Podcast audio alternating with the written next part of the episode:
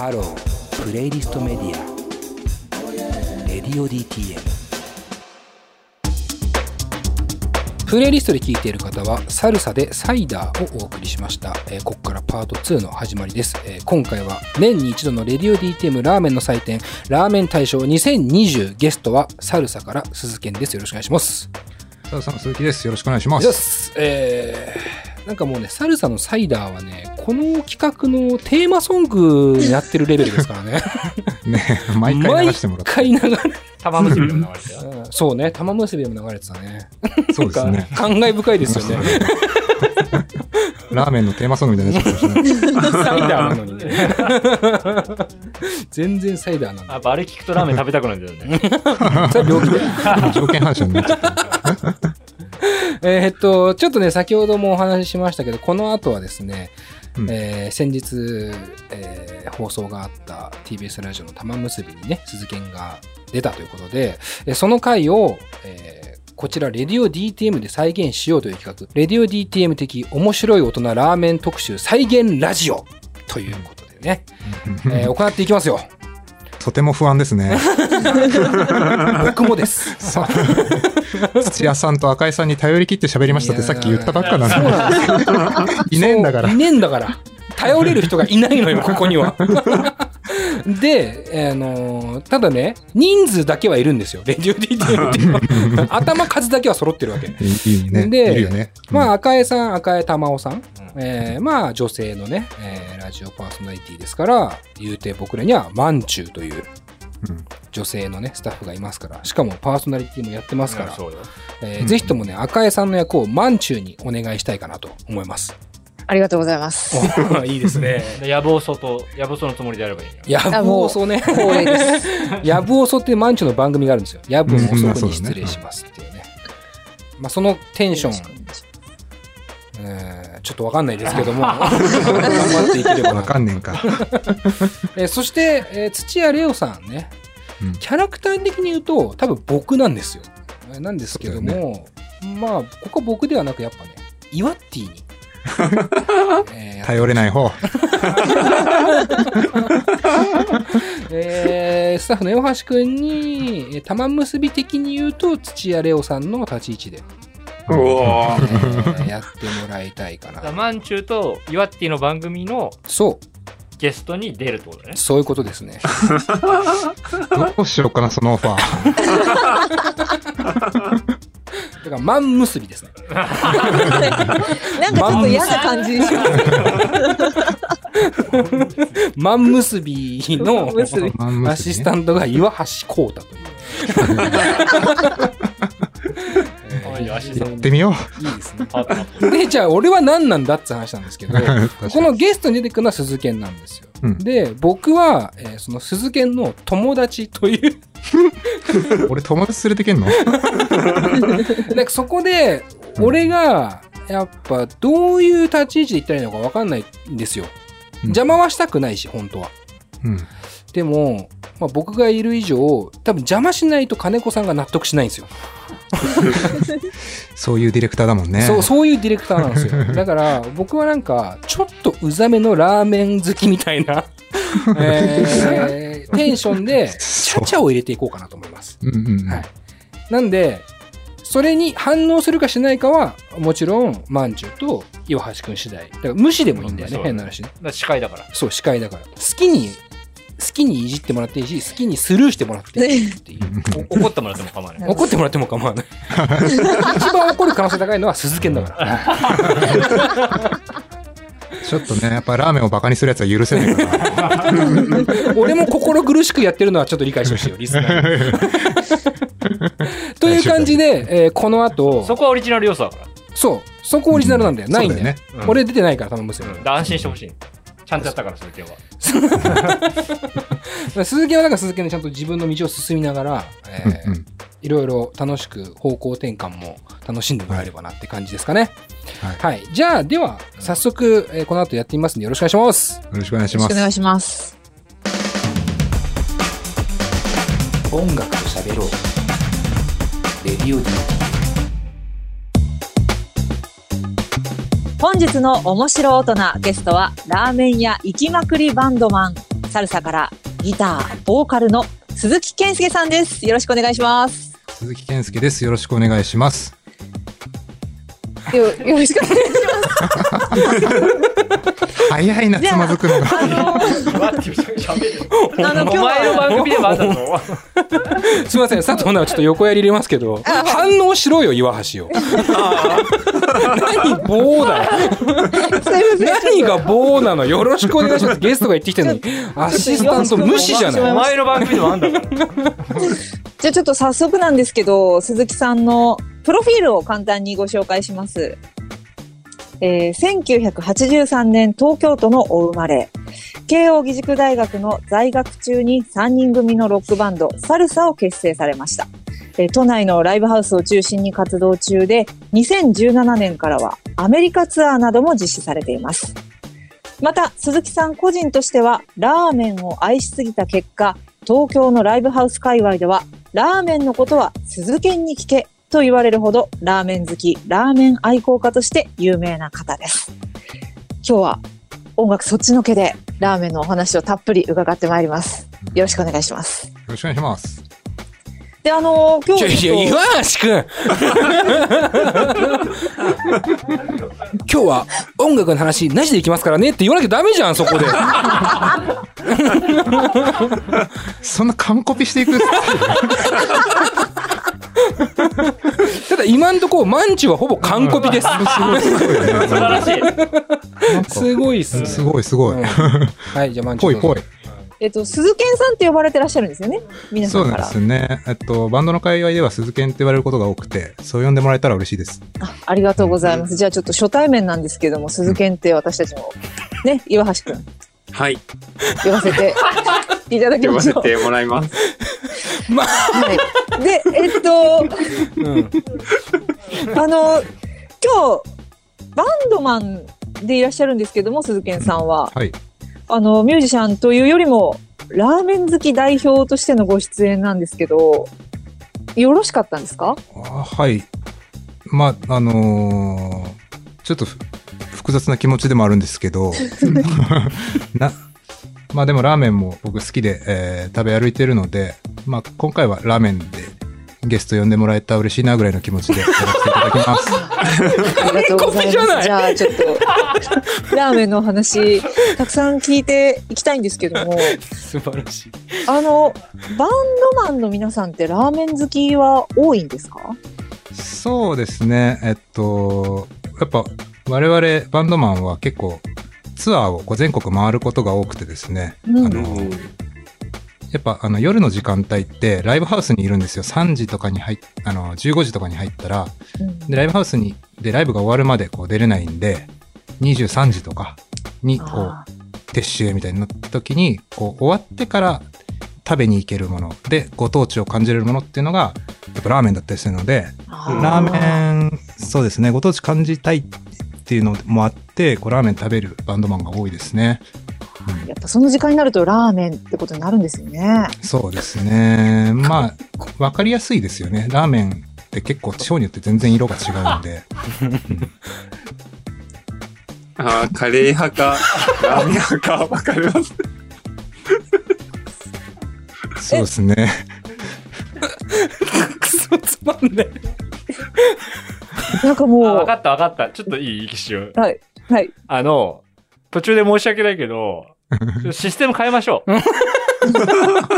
これ多分突っ込んだ方が面白いから、ナウさんの存在はなかったことにしてください、今から。はいはいははいで、あの、千鳥の相席食堂システム。ああスタジオから突っ込んでるみたいなことね。そうそうああ、なるほどね。理解した理解した。はいうん、だから、あ、それの方がいいかもね。その方がいいよね。うんそうだねんそうそしたら鈴木は何も考えずにっていうか、そうそう、再現してもらえいればいい。ついつも通り再現してもらって。俺めちゃめちゃ完コピしていいいやいや、今ね、面白いよ面白いのよ、俺は。今、俺はすごく面白いのよ。そうしよう、そうしよう。鈴木とまんちゅうの、ところどころ完コピしてきてる感じが面白いのよ。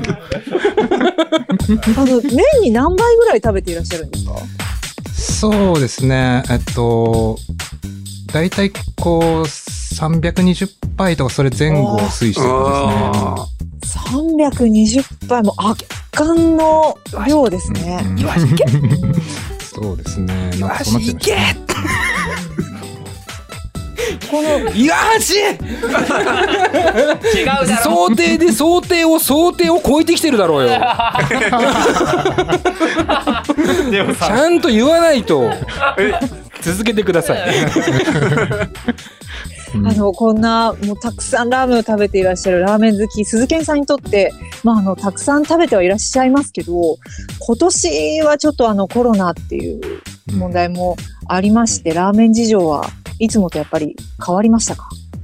そうですね。やっぱり3月4月とかはやっぱラーメン屋さんすごい厳しかったのかなと思ってますね。やっぱり緊急事態宣言出たりして、こうやっぱ人の出足も鈍くなってるところで、えーやっぱそもそもラーメン屋さんって席数が少ないし、制限してってなると、やっぱり回転であの成り立ってるところが多いじゃないですか。うんなので、えっと、やっぱ開けてるだけ損しちゃうみたいな状況にもなったりしたりもするので、まあやむを得なくお店を閉めたりとかされる店とかも、その間は閉めたりする店とかもあったかなと思いますね。あーうんそうですよね。そんな中でもやっぱり鈴健さんはラーメンは。食べ、食べて来られたんですか？そうですね、やっぱり、まあ僕も、あの、もう無視だもん。まあまあ自粛しながら、自粛ししつつって形でしたね。テイクアウトとか、えーまあしながらとかっていう感じで食べてましたね。うんうん。やっと言ったのか。なんかでも、コロナ禍だからこその、その、はいラーメンとの絆というか、まあそういったものを感じられた部分もあったんじゃないですか。ラーメンとの絆。うーあピンときてんと、どういう意味でしょうか？ピンときてない。なんかこう、いつラーメンまた食べたいなとか、このラーメン屋さん行きたいなみたいもちろんもな。ちろんそうですねそれももちろんありますねうん恋焦がれるじゃないですけどあのラーメン食べに行きたいなっていう気持ちになったりはやっぱしましたね優しい。うんうん優しさ。いや、全然機能しないな、岩橋が。こういう時だぞ。あーラーメン最高ですからね。どうしたの？一人混じってるよ。そう思ってるけど今の流れでそれ言われてもあんまなんか相槌ができないしどうしたの？怒ってる。鈴木がアシスタントに怒ってる。いいですね。ですよ。やっぱまあこうコロナになってからはこううんとやっぱ僕はすごい個人店のお店ってたくましいなと思って、あのーやっぱりこうすぐにテイクアウト、えーを対応するとか、まあ、お持ち帰り始める、えー冷凍ラーメンの開発とか、まあ、そういうのの対応がめちゃくちゃ早くてうんもうやっぱ個人経営の店たくましいなと思ってもうずっとリスペクトしてました。うんすごいな、再現率。ではですね、ここからはですね、そんな鈴健さんに、ラーメンの印象が変わること間違いなし、はい。今すぐラーメン屋さんに行きたくなる話を伺っていきたいと思いまおすうん。うんうん。まずはこちら。究極のワンプレート料理、ラーメンを侮るなかれ。おおー。確かにワンプレートですね。ねえ本当によく考えたらワンプレートなんですよね。そうですね。あの、まあ、いろんなラーメン、いろんな種類ありますけども、やっぱ、丼一杯に収まってるっていう、そこにこう、ロマンを感じるっていうか、いいなと思ってますね。スタイルが統一されてるところがいいところだなと思ってます。うんぎゅっと凝縮されたうん。美味しさというか、こだわりというか。原稿を感じない二人と、原稿が原稿でしかない一人だ。聞きたいこと聞いていいんだよ。まあ、ラーメンって、こう、未だにこう、イメージとして、安くて、こう、お店もそんなに綺麗じゃない食堂みたいなところで食べる、ジャンクフードみたいなイメージ持ってる方多いかなと思うんですけども、うん。その貧乏してた時に食べたあの一杯がみたいな苦労話エピソードでも語られたりもするじゃないですか。うんでもまああのただその中でラーメンっていうのはその丼一杯にすごく手間のかかってる料理だってことも理解してほしいんですよね。う。うんうん。出ちゃったもん。だけ話ゲストから出ちゃったもん。うーん。全員口揃えて、うーん。二二人で、うーんって。しかいないから、この現場には。このやっぱりあリモートの、現場には。橋一つとっても、すごく時間間をかけて作られてますし、麺もそれぞれこだわってるし、そうなんですよ。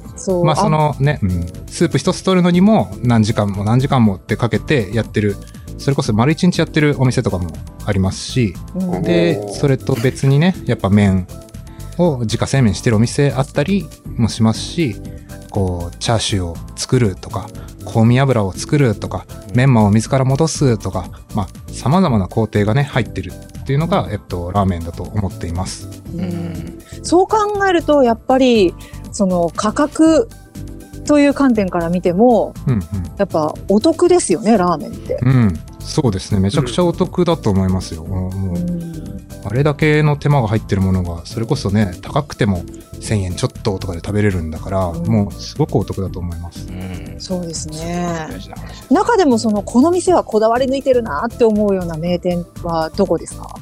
おお。なるほあれど。こんなのありましたっけね、玉結びにね。僕ちょっと一個紹介したいお店がありまして、はい。新宿御苑前にある金色ホトトギスっていうお店があるんですけども、金色ホトトギス。はい。金色ホトトギスっていうお店が、えっと、あのはい、今ってこう、あ写真さっき言ったように、ラーメンってちょっと安いとか、その、あんまり、その、綺麗じゃないお店で食べるジャンクフードみたいなイメージ持たれてる方多いと思うんですけども、あの、そういう B 級グルメのイメージをはるかに超えて、こう、あの、ミシュランガイドブックってご存知ですよね？あ、はい。はい。あの、レストランを格付けする雑誌なんですけども、はい。でそこで、こう、えー数々の、こう、フレンチだ、イタリアンだ、お寿司だ、和食だっていうところに並んで、ラーメン屋さんでも、星を獲得してるお店が出てきてるんですよ。へうえ。ん。なので、その、決して B 級グルメではないってことなんですね。あもう、はいその、世界に認められるグルメとしてそうです、そうです、そうです、その通りです。確立していると。そう、世界的に評価を受けてるお店たちがあると。で、その中でも、金色ホトトギスさんも、えっと、去年にミシュランの星を取ってるんですね。あ、去年じゃないか。2018年だったかな。全員わかんないそれ正確じゃないとよくない。まあ、あの、ミシュランの星を取ってるお店っていうのが、うんえっと、3軒しかないんですけど、うん。今、うん今のところラーメン屋さんで、その中の一つが金色ホトトギスです。うんで、へえ。えー、幡ヶ谷にあったのが、新宿御苑前に移転したんですね。うんで、そこで、えっ、と、評価を上げて、こう、星を獲得したんですけども、で、そのお店って、あの、スープはハマグリと、をメインに使っていて、で、塩のラーメンはハマグリとマダイをメインに使ったスープなんですね。はで、醤油のラーメンは、まあ、カモ。カあ。モのうん。出汁を使っている。うんまあ、それでだけ結構ちょっと見ても普通のラーメン屋さんとはちょっと違うなっていう方向なんですけど、あのーただ、しっかりラーメンを愛した人が作ってるラーメンの味がするんですよね。でそこもすごいポイントだと思ってて、洋食のエッセンスとか使ってるけど、ラーメンの味がするっていう。それがすごいいいところだなと思おってまして。得なワンプレートからの流れでこの話に行くのが超いいよね。トリュフオイルを使ったりとか、トリュフですか？うん、ラーメンに。チーニだけのソースとかっていうのをかけたりとか、まあそういうちょっとその、要は西洋料理のアプローチもこうしっかりしていくっていう、まあ、とにかくこだわりきった味なんですよね。で、移転してから始めた自家製麺。まあそれまでは製麺所から仕入れてた麺だったんですけど、移転してから始めた自家製麺がもう本当にそのスープと相乗効果をもたらすというか、うん。すすればすするほどどちらも美味しく感じるっていう、うん。最高のラーメンでしてでもそれがもう、この食べると寝てない味するんですよね。いやー、これ聞きたかったな。ね寝てない味。寝てない味するんですよ。それラジオで寝てない味っていうのはどういう。このラーメンのことを考え尽くして、うんもう四六時中ラーメンのこと考えてないとこの味は出せない。もう寝る間も惜しんで取った味だなっていうのを思って思ってるんですね。へえ。うんうんこの俺のちゃちゃ入れるスタイルそう進化とこだわりの凝縮がそこにあるっていうそうことですそうでですす。ぜひともお勧めしたいですね。えー、金色ホトトギス。はい。はい。え、この、ここまで岩橋くん聞いてどうですか、はいいや、すごい、思ってたより大変ですね、作るのって。寝てないエピソードまで出ましたからね。寝てない味がすると言ってましたからね。はいち。なみに金色ホトトギス岩橋くん行ったことあります？あ僕は行ったことがあります。あるんですね？はい。あるんかい。どんな感じでした？もう、寝てない味しました。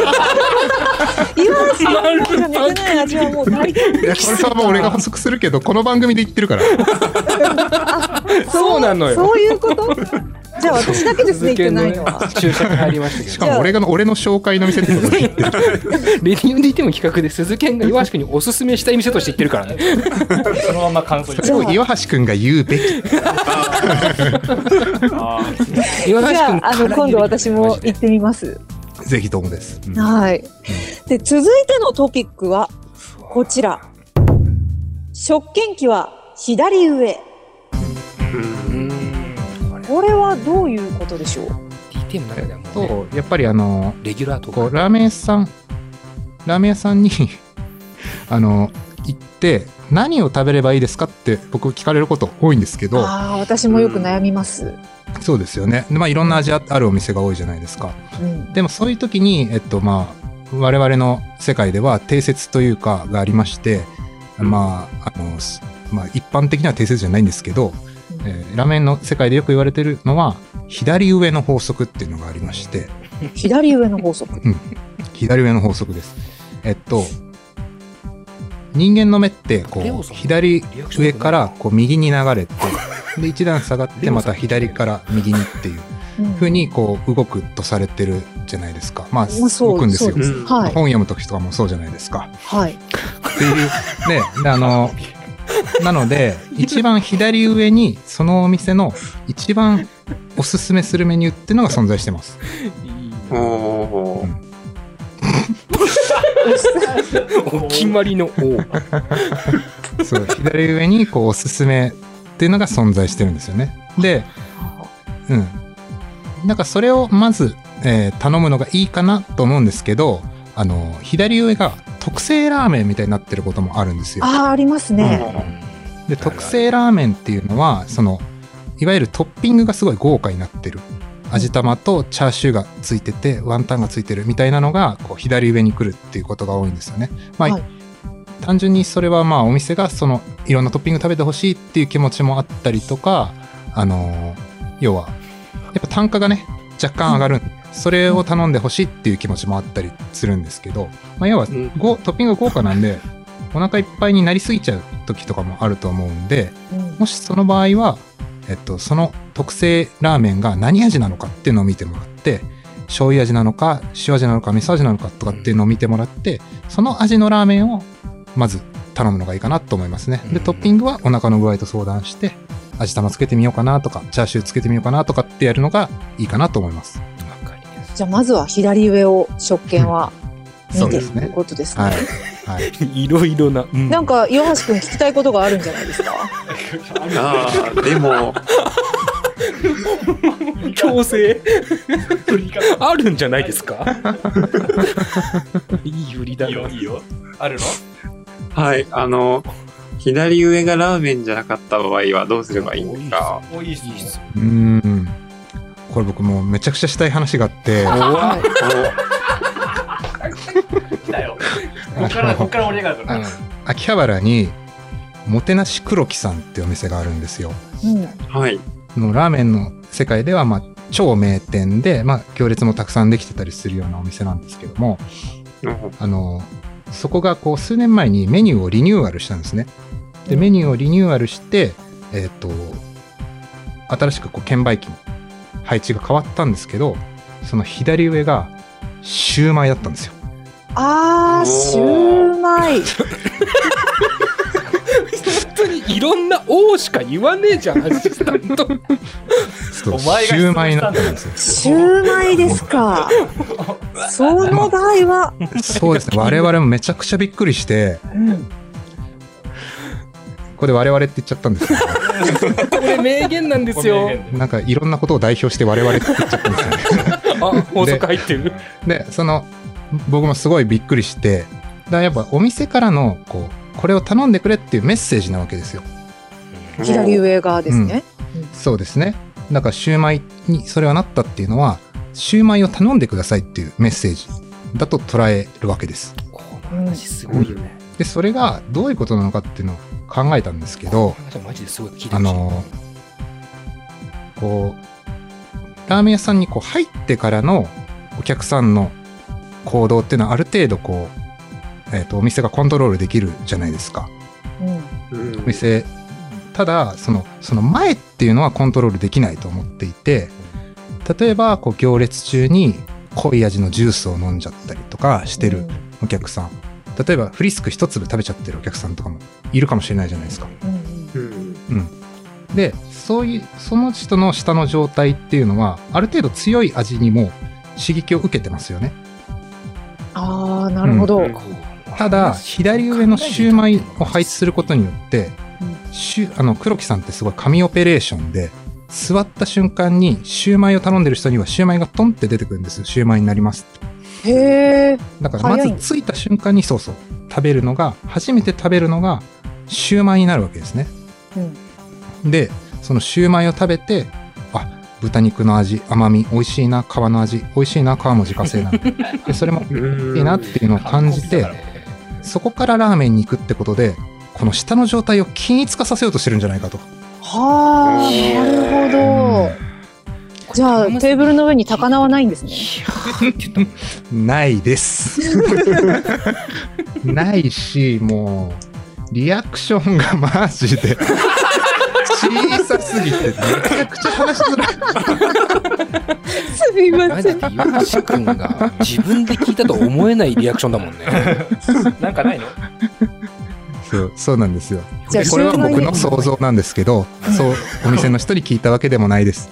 ただ、僕がそうなんじゃないかなって想像してるだけですこ。れはすごい理論だと思うんだけどな。じゃあ、鈴賢さんはじゃあ、シューマイからもちろんです、もちろんです。食べるっていう。シューマイ食べますね。美味しいんで、シューマイももちろん。うーん、なるほど。じゃあ、左上の法則、今日は覚えて帰りたいと思います。ありがとうございます。ぜひとも。続いて、こちら。いやいやマジでボケっとしてるだけのやついるんだよ。これラジオだからマジで伝わんないんだけど、本当に口半開きでずっと開けてるだけの人がいるのよ。この中に。はいはいはい。続いてはこちら。老舗のラーメン屋は要チェック。おうーんいや、新しいラーメン屋さんの情報は多いですけど、老舗はあんまり知らないですね。うんやっぱ街中に馴染んでいたりして。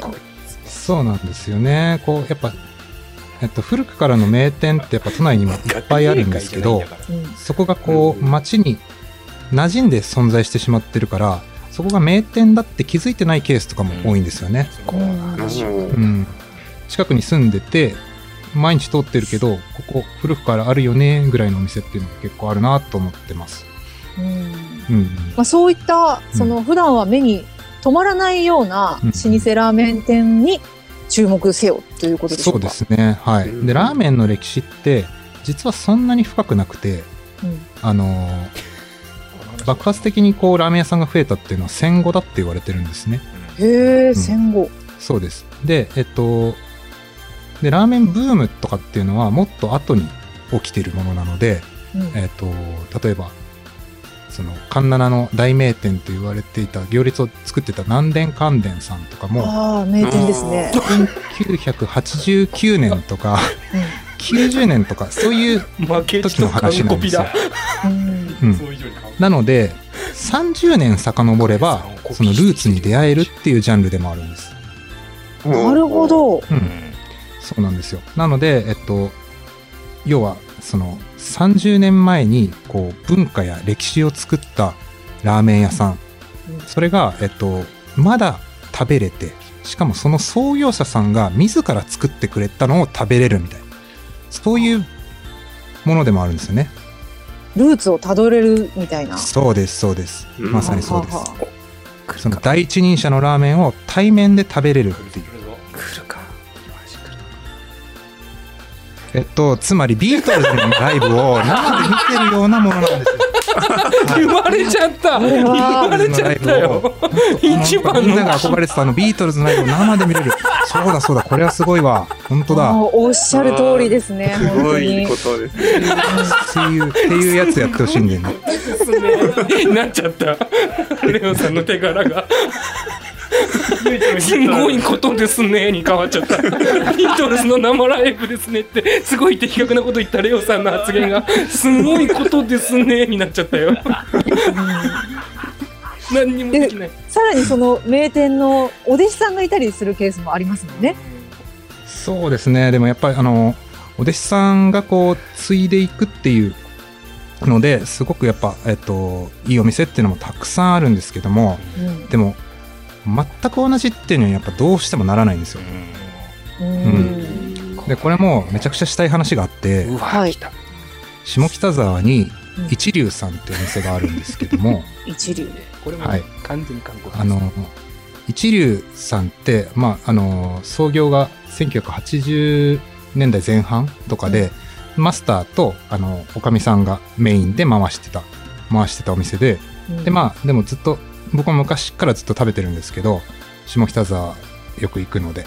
で、それだんだんこう、高齢化されてきて、どうなるのかなって思ってたんですけど、最近こう、息子さんが厨房に入るようになったんですよ。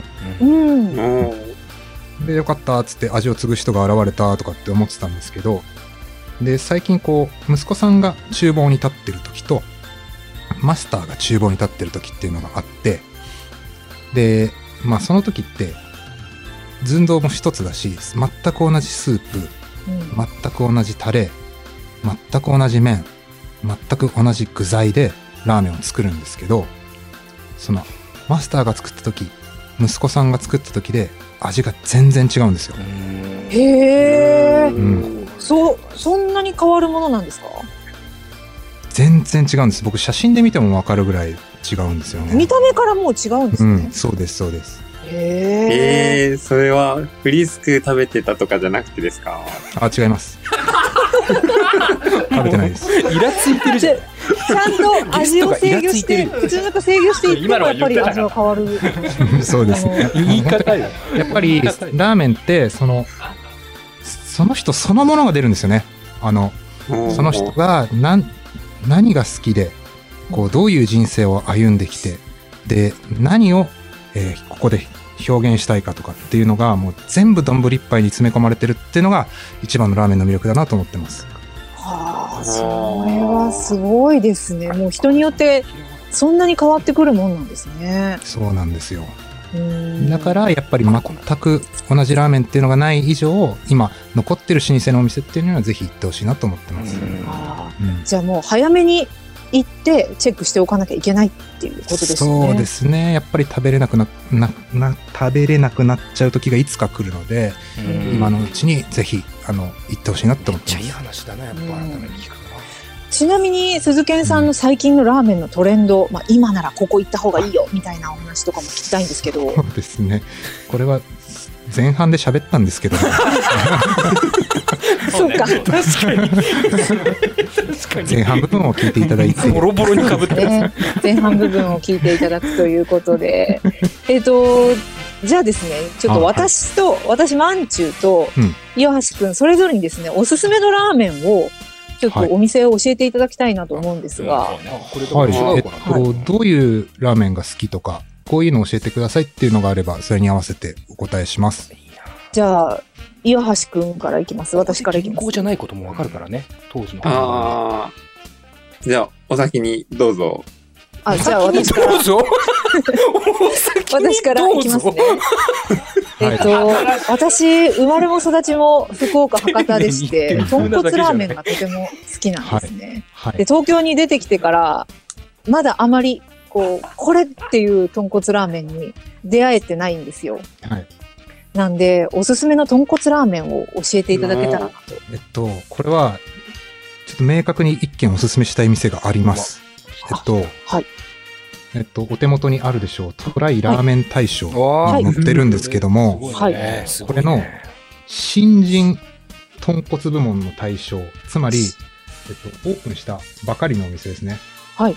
の中の自家製麺麺屋六等星という稲田包みのお店があるんですけど、おおここ。ここはマジで行ってほしくて、うん。そのいわゆる博多スタイルの豚骨ラーメンではないです。もうそれは、せっかく東京来たんで、東京スタイルというか、ちょっと一番最先端の豚骨食べてほしいなって気持ちが僕あるので、うん。それをぜひ、うん。あの、六等星っていうのは、もう本当オープンしたてなんですけど、あのー八王子にある、ラーメン二郎野野苑街道店2の出身の方がやられてるんですけども、で、修行された方がやってるんですけども、出身のお店とも全然違う作り方をしていて、ひ。たすら羽釜で豚骨をひたすら炊きまくってですね、もう、はあの、ドロッドロになるまで炊き込んでて、はがまってなんで羽の釜ね。ね、色がね。10分、10分。な、なんだ、何分かに1回かき混ぜないと焦げちゃうっていうので、その 調理の工程の中でもずっとかき混ぜてるんですよ、この木べらで。へえ。そんぐらいの重労働をして作られるその濃厚な豚骨のドロドロのスープに、自家製麺の、それも豚豚骨とがっぷり四つで戦えるだけの、しっかりした旨味のある太麺を合わせてて、でもうちょっとどこにもないだけど。新、新世代の豚骨ラーメンって感じが明らかにあるので、で、この作り方は正直言ってめちゃくちゃ重労働だし、うん僕はこの作り方でずっとやるのって難しいんじゃないかなってそれも思ってるので、うん今のうちにぜひ食べてほしいなって思ってます。六等星さん。超美味しいです。今ちょっと写真を見てるんですけど、うんうんスープの色がもう私がイメージしている豚骨とは違う もうなんかなんていうか赤茶みたいなね。ですよね で。すよ。面白いんですよ、ね。これ。が、で、しかも麺も太くて、うんうん。ガツンとチャーシュー乗ってるのがまた良さそうですね。ここはちょっと営業時間とかに変動があるんで、公式ツイッターチェックしていかれるといいかなと思いますね。そうですね。あ、で、テイクアウトもあるみたいなんで。そうですね。はいそうですね。テイクアウトで行ってもいいですけど、やっぱ、どうせならお店でしっかりガツンと食べたいですね。触れないだけだぜひ食べてほしいうんでは、岩橋くんはどうですか？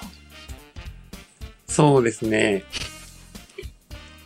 あの、杉並区世田谷区あたりのうん美味しいお店が知りたいです。おめ広いちゃくちゃ広い。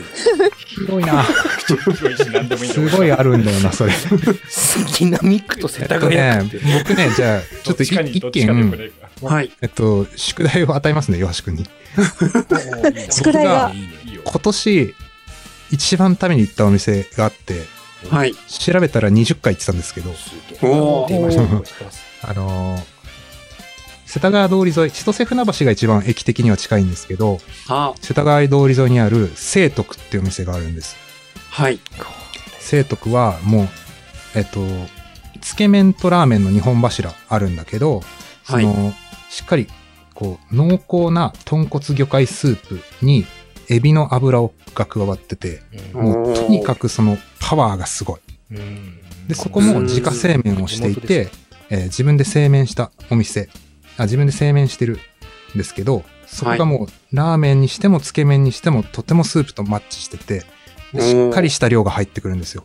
がっつりお腹を満たせるラーメはい。ン。で、もう、もう本当に美味しい。で、ワンオペなんですよね。店主さんが一人でやられてて、でその動きを見るのもなんかかっこよくて、はいと。にかくね、今、今年僕一番通ったお店なんで、ぜひ行ってみてほしいです。はい。行ってきます。せ聖徳は漢字は勢いを得る。そうですね、勢いです。ですかねはい。は。はいい。じゃあ、えっ、と、聖徳を、し岩橋くんへの宿題っていうことで。はい。どっちから食べるのがおすすめですか？えっと、つけ麺とラーメンどっちから食べるのがおすすめかってことですよね。はいえ。っと、えっと、基本的には食べたい方を頼めばいいと思うんですけど、迷ったら券売機の左上を見てください。あ、素晴らしい。すげえ左上の法則ですね。すげえってなんだよ。かっけえ ありがとうございます。じゃあちょっとあの、すみません、鈴健さん。あの、ラーメンのお話ばかりしていただいて、お時間となってしまったんですけどもあそうで、すね。はい。音楽のお話が全然できてなくてそう、なんですね。はいあの、何か告知ありますでしょうか？えっと、ラーメンをいっぱいあげてるインスタグラムがあるのでチェックしてください。本日の面白大人は、ラーメンをこよなく愛するバンドマン、サルサの鈴健さんこと、鈴木健介さんでした。ありがとうございました。ありがとうございました。ありがとうございます。ちょっとちょっとちょっとちょっとちょっとちょっと。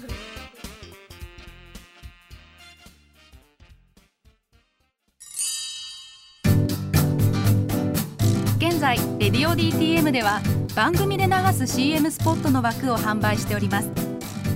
毎月3万件を超えるアクセス数がある音楽番組を使って効率的にイベントの告知や企業 PR などをしてみませんか？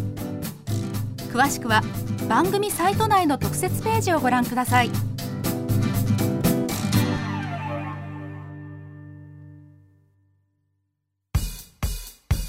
ハロー。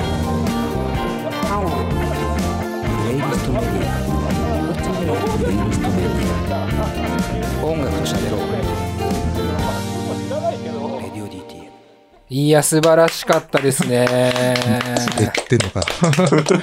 いや、あのーちょっとね、リスナーの皆さんまず気になったと思うんですけど、僕の立ち位置が割と早々変わりましたね。ダメだ。うん、スタジオの中にいる想定だったんですけどもスタジオの外からこうなんとなくこう突っ込んでるみたいな感じで、テラスハウスの VA VTR 見てるみたいな感じのイメージでやらせてもらいましたけどもえー、すごいですねまずねまんちゅうと鈴研はマジで再現しようとしてくれてたからねすごかったわいや思い出すもんだね。いや思い出すもんなんだねやっぱりねうん。ちゃんと頭の中で多分話の構成考えてたからうんうん。なんかそうです、そうです。そうそれをもう一回やるのは多分そんなに苦じゃないんだなと思いながら、うん。うんうん鈴研すげえと思う、まあ、これだから本当に玉結び聞いてなかった人は、ちゃんと話としては面白いはずなんだけど、はずなんだけどなんか絶妙に全部の間が悪かったのね それは そのねもう。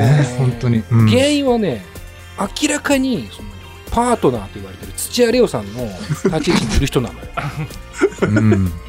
圧倒的にテンポが悪いっていうやっぱレオさんの凄さがだからそう分かったね。一番分かったのは土屋レオさんすげえんだなっていう。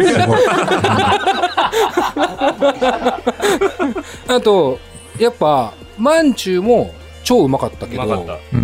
さすがの落ち着きの進行だったけどやっぱそこもあのやっぱね音楽曲作りと一緒じゃんがなかったから それねやっぱ赤江さんのキラーワードだったんだけどちょっと出なかったなっていう、そこを今だって思ったんですけど、うん、言えなかったんですよね。ぶち込める多分助走が足んなかったんだよねきっと赤井さん好きだからあのミュージシャンの方ですよねってあの念押しするのが。はいなるほどねそう、それあれ好きだから。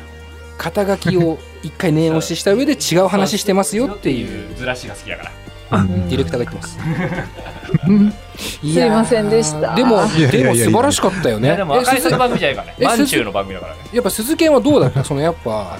内容としてはさこうこの間の TBS ラジオの玉結びに沿ってやったけど、うん。まあパーソナリティもアシスタントも違うわけじゃないですか、うん。やっぱその違いはあるわけでしょ？うんうん全然違ったね。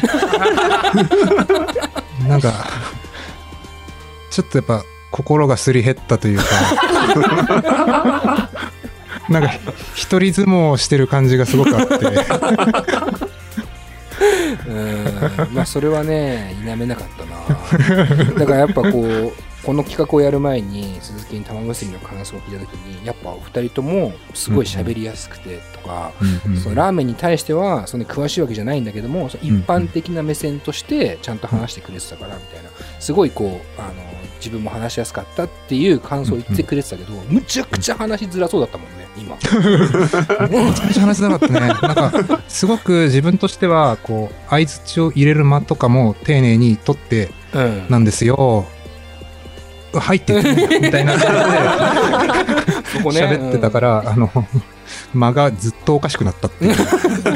うん、やっぱここはさすがにっていうところも、ああ、そうだね。すごいですね。自分でビートルズの話しちゃったからね。ビートルズの生ライブを鈴研自身が言ってしまって、それに対してすごいですね。すごいことですね。外国人みたいな言い方でで振られたら振られたらね、岩橋君。まさかの、お先にどうぞっていう。行くかと思いきやね。行くかと思い先に僕が言いますテンションでね。そう。行かせていただきますぐらいのテンションでお先にどうぞだったか渡しちゃうっていうね。ら。いやー、岩橋くんどうでしたか？いやーでも楽しかったです。前はなそうで、すか。よかったです。前はただ、おーで聞いてただけだからさ、楽しかっただろうけど、番組としての立ち位置を完全に忘れてる人でしたね。まあでも、なんとなく、その TBS ラジオの玉結びで話したようなことは、まあでも実際話してますよね、ちゃんとね。そうそう。一応内容は沿ったし、こう、番組上の飛ばす、あの、飛んじゃったところとかも、うんまあ、金色ホトトギスの話とかもそうだね。しようと思ってて用意してたんだけど、それ、あの、今できたのは結構嬉しかったかな。うん、いやー、うん俺もなんか聞いてて、やっぱこの話聞いたことないなとかっていうのがあったから、もうめっちゃ嬉しかったな。これを玉結びで聞きたかったなと思ったけど。そうそうそう。食べてたもんね。そう、やっぱ、時間がね、その向こうのそう生放放送送は、そう生放送だから、最限、なんか、なんつうの限定されちゃうからね。うんうちらはそういう意味では全然もう切らずに、全流しもできるっていうところがあるから、うんまあまあ時間は気にせずね喋れたかなっていう感じ。やっぱあとハイライトとしてねあの上げていた左上の話はしっかり押さえた上で、えっと僕のハイライトを先週のオープニングでも話しましたけども我々っていうね。誰を誰を指して我々なんだっていうこの鈴研のキラーワードがちゃんと入ってたことは なんていうの？お思いつきで勢いで喋ってるだけじゃないんだなっていうかね。そうですね。そのやっぱ構成のうまさを感じましたよ。聞いてて。いや、よかったよかった。うん。ちょっと本当に僕も協力してあげられなかったのは本当に申し訳ない。完全に蚊帳の外みたいな感じでもう途中から聞いてましたよ、土屋さんでよかったんじゃないですかね、社長が。うん、間違いなく俺だったね。アシスタントは。まあでもよかったですね、ええ。うんまあ僕はラーメン食べたくなったんじゃないかなと今回聞いた人もね思ったんじゃないあの、リワッティのおすすめしてたところは俺もすごい行きたくなりました。あ六等星ですうん。かあはい。生徒あ聖徳ね。聖徳ね、うん。まあ、聖徳に関してはまたちょっとあのーなんだ、えー最後のエンディングトークに付随してですけど本当に鈴研めちゃくちゃ行ってて、うん。で聖徳の場所って割と僕が住んでた場所に近かった。僕引っ越しちゃいましたけど、あの近くてなんで鈴研地そこまで近くないのにずっと聖徳いんのっていうぐらい、もう週に何回も行っててでその常連になったがゆえのね勲章がありますよね鈴研には実は。えっとね、聖徳さんってまたすごい、ワンオペの店主さんでめちゃくちゃこう、キビキビ動き回ってるのよね。うん。なんだけど、こう、お客さんの顔をやっぱちゃんと見てるんだなっていうのがわかることがあって、あの、これまあ、あんまね、あの、お店のやってくれてるサービスのことなんで、あんまりこう、どう言うのどうかなとも思うんだけど、まあまあね。あの、普通にこう、一元さんとか、まあ普通のにたまに来るぐらいのお客さんは、まあ海苔が1枚に乗ってるんですね。うん。で、普通にチャーシュー、メンマ、で、まあネギっていう感じなんだけど、こう、いっぱい通って、顔が覚えてもらえるっていうか多分、あ、この人よく来てくれてんなっていうのが分かると、海苔が2枚に増えるんですよ。えーでね。で、だから、もう会話なんてしないですよ。あごごちそうさまでしたしか言わない。会話なんか一切なんだけどその、海苔が2枚になって、で、うんもっと通ったら3枚になるんですよ。えー海苔が増えていくんだよね。最近よく来てくれてんね。ありがとねうんって言われてる気持ちになるうね。無言のメッセージ。無言の海苔ですよ。か態度何にも変わんないんだよ。うん。ごちそうさまでしたと、あーすって言うだけななんだけど、で、さらに通って、さらに通って、5枚になるんですよ、最初。すごいよね。1枚だからね、もともと。それが5枚になるんだから。隣のお客さんとかパッて見て、2だったりすると、うん、うん、もう、いけるいける、まだいける、まだいける。もうもうちょっといけば3いけるかな、みたいな。だか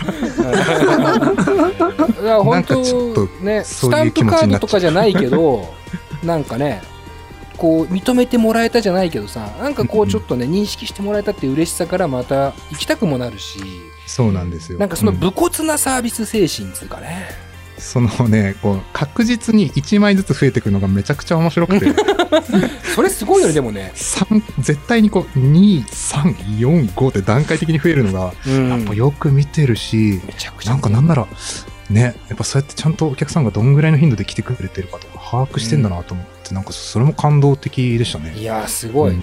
あのオペレーションあの仕事ぶりがキビキビがは凄まじいから、あの状態でお客さんの顔まで見てるってやっぱりすごい。すごい。超人だな。本当にすごいと思う。山橋君どう思います？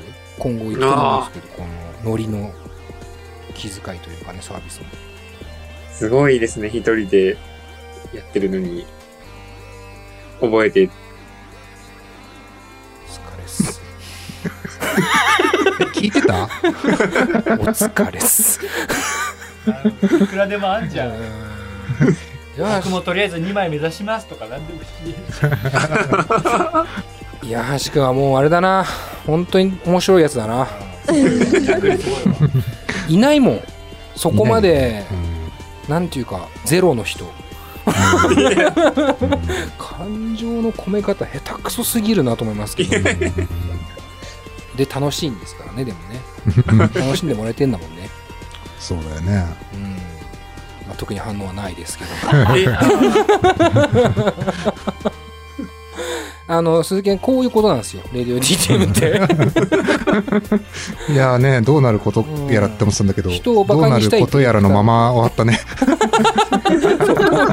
どうなることやらのまま終わるよ人をバカにしたいディレクターと何も考えてないアシスタントのスタッフとちゃちゃ入れるだけの MC とうまくやれるアシスタントの MC がいますけどなかなか楽しい番組です。いや本当にありがとうございます。いやでもなんか良かったっす。なんかリスナーのみんなにもうんこれはアーカイブ残るんで、鈴木不本意かもしれないけど、アーカイブ残るんで、こっちが、こっちが残夫っちゃう。かな？いや、でも、あの、面白いかな？すごい、まだわもちろんわかんないですけど、赤井さんも、あの、レオさんも、スタッフも、みんな、鈴研の話すごい面白かったみたいな話になってるんで、また、僕としてはまた必ず、あ。なんか別の、ね、なん,、うん。なんとかそれこそ、そうねなんでもいい、味噌、味噌特集でもなんでもいいし、うん。だコロナ明けみたいなさこそうね、それでもいい外食がもっとは、うんね、盛んになってきた時に、うん。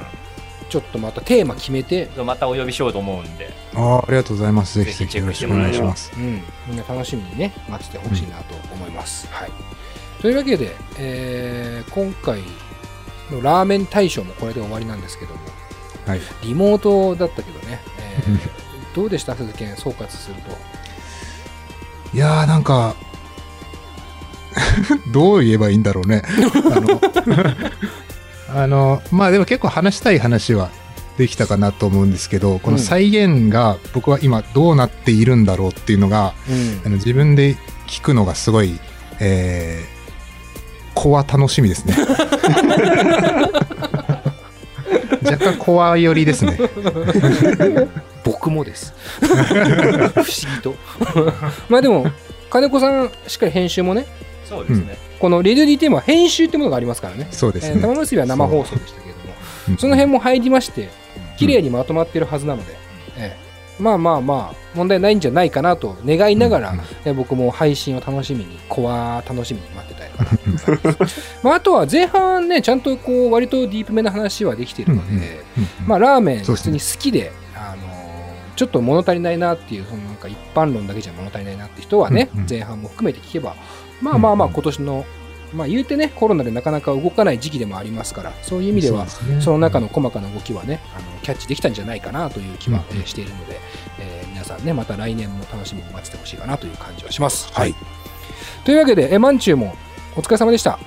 ありがとうござやました。司会ありがとうございました。素晴らしかった。素晴らしかった。ありがとうございます、本当。すいません。めっちゃ聞いてくれてんのすごい分かった。うん。やっぱ予習、りがとう。予習の能力も素晴らしいですし、まあ、岩橋君はちょっと一回今度呼び出します。それはさ、なんか適材適所じゃなかったってことなんじゃないかな？そう、そうだね。岩橋君が悪いとかは思ってないんだけど。そう。岩橋君が悪いことしたとは思ってない、確かに。でまあ、そう考えたら金子だな。すべては金子のせいっていうところでね。まあ、狙い通りではあ。あ本当ですか？あ金子さんは狙い通りらしいです。あ、そうなんだす。ごいところ狙っていきますね。えーすごいところを狙うメディアなので、えー 今後もよろしくお願いします。はい、というわけで、ちょっと笑いすぎて顎痛くなって まあそんな感じで、えー今年のラーメン大賞はトーク中心にね、ちょっと愉快に進めましたけども、うんえーまた、えー今後もラーメン、えー食いまくって、えー来年もね、えー鈴研含めね、また別の方も来るかもしれませんけども、えー楽しくラーメンの話できればと思ってるんで、来年までもまたよろしくお願いします。はい、よろしくお願いします。はい。というわけで、えー今回のラーメン大賞は以上になります。ゲストはサルサから鈴研でした。どうもありがとうございました。ありがとうございました。はい。また来週です。佐藤直でした。